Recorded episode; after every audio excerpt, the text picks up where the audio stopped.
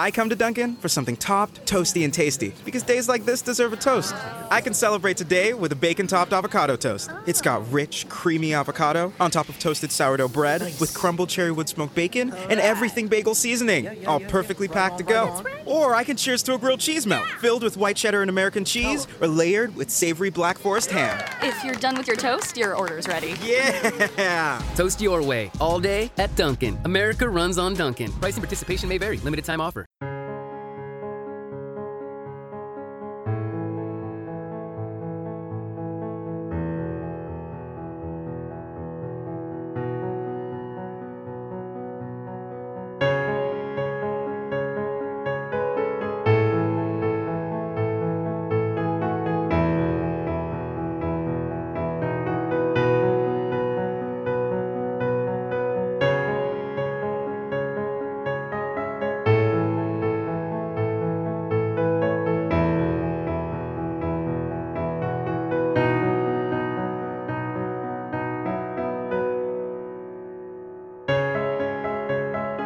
Ho sempre avuto una convinzione, quella che due artisti possono amarsi ma non stare insieme, perché varcare il confine sarebbe come morire. La poesia che diventa reale dissolve le ombre, le bolle. E oggi vorrei dimostrarlo, parlando di due coppie di artisti che si sono amati, di quell'amore violento e impossibile. Juice Radio Italia. È il 1948, è primavera e siamo a Vienna. Qui giunge Paul Celan, poeta ebreo, i cui genitori hanno subito, vissuto e poi trovato la morte nel campo di concentramento in Ucraina. Paul Celan arriva a Vienna a piedi da Bucarest, dove ancora una volta deve sfuggire alle persecuzioni, questa volta dello stalinismo. E qui, a Vienna, incontra Ingeborg Bachmann, una ragazzina poco più che diciottenne, che decide di andare a studiare a Vienna ed è figlia di un padre fortemente nazista. In realtà la Bachmann aveva già preso le distanze sia dal nazismo che dal padre, però rappresenta la figlia del carnefice.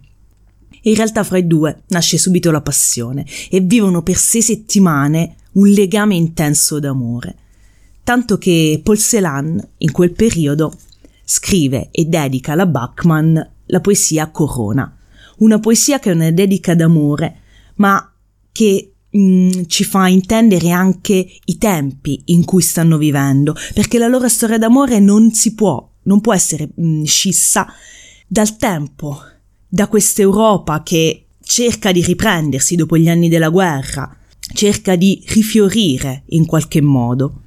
E quindi c'è in questa poesia una speranza d'amore, una speranza che il tempo, sia quello cronologico che quello interiore dei due amanti, possa rifiorire. Dalla mano l'autunno mi bruca la sua foglia. Siamo amici noi sgusciamo il tempo dalle noci e gli insegniamo a camminare. Il tempo ritorna nel guscio. Nello specchio è domenica, nel sogno si dorme, la bocca parla vero. Il mio occhio scende al sesso dell'amata. Noi ci guardiamo, noi diciamo cose oscure. Noi ci amiamo come papavero in memoria noi dormiamo come vino nelle conchiglie, come il mare nel raggio sanguigno della luna. Noi stiamo alla finestra abbracciati. Dalla strada ci guardano. È tempo che si sappia. È tempo che la pietra si degni di fiorire, che all'affanno cresca un cuore che batte. È tempo che sia tempo. È tempo noi ci diciamo cose oscure, perché è così che parlano i poeti. Ma dopo sei settimane di fervente passione, Celan decide di abbandonare Vienna e trasferirsi a Parigi. Così i rapporti fra i due si fanno inevitabilmente più sporadici, però rimarrà nel corso del tempo di tutta la vita una fitta corrispondenza. Si vedranno di nuovo nel maggio del 1952 e in albergo Ingeborg Bachmann manifesta a Selan il desiderio e la voglia di sposarlo, ma Selan rifiuta questa offerta, rivelandole che invece sposerà la pittrice Gisèle de Lestrange. Ma la corrispondenza e l'amore fra i due poeti continua e la Bachmann in una lettera scrive queste parole a Selan. Perché non senti che ho voglia di venire da te? Con il mio cuore matto, confuso, sconclusionato, che ogni tanto continuo a lavorare contro di te? Lentamente comincio a capire perché, con tanta tenacia, mi sono difesa contro di te, e forse non smetterò mai di farlo. Ti amo e mi rifiuto di amarti. Questo è troppo, ed è troppo difficile ma prima di tutto ti amo. I due si rincontreranno nuovamente nel 1957 per un'ultima volta.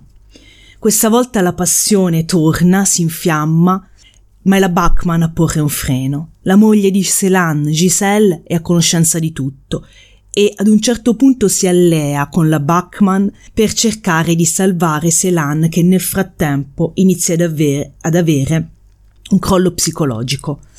Eh, Celan viene intervistato da una radio tedesca per il suo lavoro di poeta e non si fa minimamente accenno alla, al suo passato, non si fa accenno al genocidio degli ebrei, alla Shoah. Inizia a pensare che questo silenzio sulla Shoah ehm, gli pesa e mm, inizia piano piano a mm, diventare un po' paranoico nei confronti dei tedeschi, degli intellettuali tedeschi, finché poi riceve anche un'accusa di plagio. I giornalisti sembrano attaccarlo, ehm, lui si sente accerchiato e arriva ad un momento in cui il crollo psicologico si fa sempre più intenso. Ed è la Bachmann ad essere l'unico interlocutore possibile che riesce a pacificare il suo animo Paul Celan le scrive queste parole. Quando ti ho incontrato eri per me l'una e l'altra cosa, il senso e lo spirito. Essi non si separano mai, Ingeborg. Sei e resti la giustificazione del mio dire. Ma solo questo, il parlare, non è assolutamente nulla. Io volevo anche essere muto con te. Il malessere psichico di Selan si acuisce sempre di più ed egli finirà schiacciato dal peso del suo passato, della sua storia, finché nell'aprile del 1970 si getta nella Senna. Dopo la morte di Selan, la Bachmann scrive il suo ultimo romanzo, intitolato Malina, e qui scrive ancora una volta di Selan e fa riferimento a quella prima poesia, Corona, in questo romanzo lei scrive queste parole. Lui mi fa vedere una foglia secca e allora so che ha detto il vero. La mia vita finisce perché lui è annegato nel fiume durante la deportazione. Era la mia vita. La Bachmann morirà tre anni dopo, Selan, nel 1973, nella sua casa a Roma, molto probabilmente per un incidente. Eh, forse lei è nebbiata dai barbiturici, si innesca un qualche problema con il fuoco e il suo appartamento appunto prende fuoco. Morirà poi in, in, ospedale a causa delle ustioni. Questo episodio della morte di Ingeborg Bachmann resterà sempre un po' avvolto nel mistero rispetto alle cause di questa sua fine. Ed è così, comunque, che finisce il loro amore finisce fondamentalmente non solo nella morte di lui, ma attraverso il romanzo Malina e poi la morte di Ingeborg Bachmann. Due poeti che si sono amati per tutta la vita, senza stare insieme. Juice Radio Italia. Facciamo un salto indietro nel tempo e arriviamo ai primi del Novecento, esattamente nel 1910, quando giunge dalla Russia a Parigi la poeta Anna Akhmatova, che si era da pochissimo sposata, ma qui a Parigi incontra il grande pittore Amedeo Modigliani, che a quel tempo in realtà non era così famoso, anzi viveva una vita piuttosto misera. Di questo loro amore, di questi loro incontri, ci racconta Anna Akhmatova eh, sua, nel suo libro Le rose di Modigliani. Modigliani, nonostante lei fosse sposata, eh, la corteggiò tantissimo ed iniziò fra i due un serrato carteggio. Purtroppo le lettere di Modi sono andate perdute e per questo tutto è affidato al racconto di Anna. Anna racconta di questo amore eh, sempre in maniera da far intendere ciò che c'è stato, da far intendere che è stato un amore compiuto, ma senza poi mai entrare nei dettagli. Da poeta qual è riesce a rendere poetico anche il racconto, il racconto delle loro passeggiate nei giardini del Lussemburgo, dove Modigliani non aveva soldi per affittare due sedie e quindi si sedevano sulle panchine. Eh, I ritratti che Modigliani eh, le faceva eh, ci, ci racconta anche come Modigliani disegnava tantissimo e regalasse eh, i suoi disegni. Ma c'è una frase eh, che scrive Anna Akhmatova che mi ha colpito molto. Lei racconta: Con me non parlava mai di cose terrestri. Era molto cortese, non per l'educazione ricevuta, ma per la profondità del suo spirito.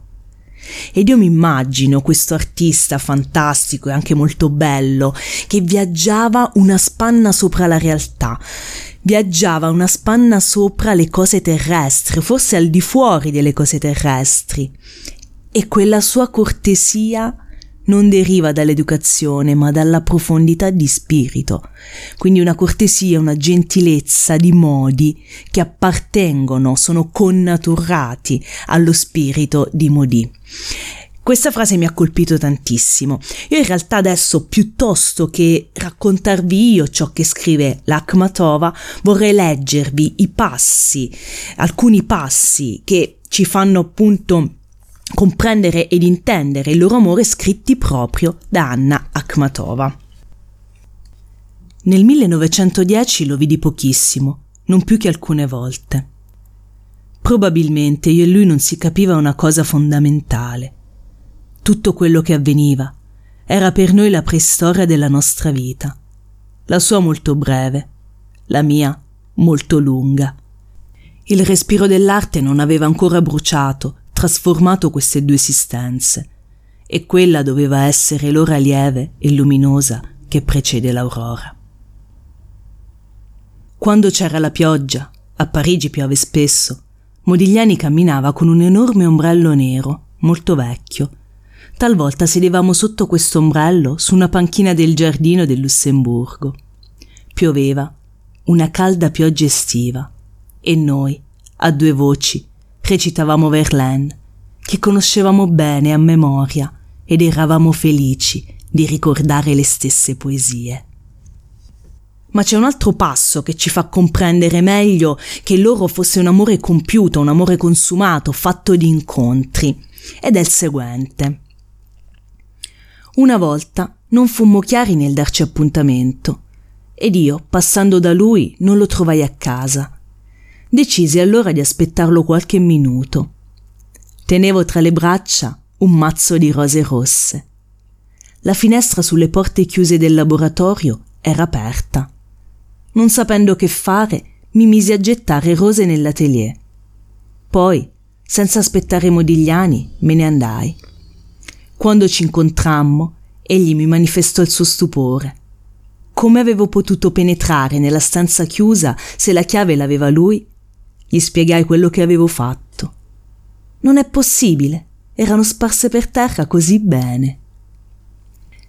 È assolutamente un incontro d'amore questo, ed è bellissimo il fatto che sia stata lei a portare a lui un mazzo di rose rosse e non trovandolo gliele abbia lanciate dalla finestra. Veramente un pezzo eh, di amore romantico eh, fantastico.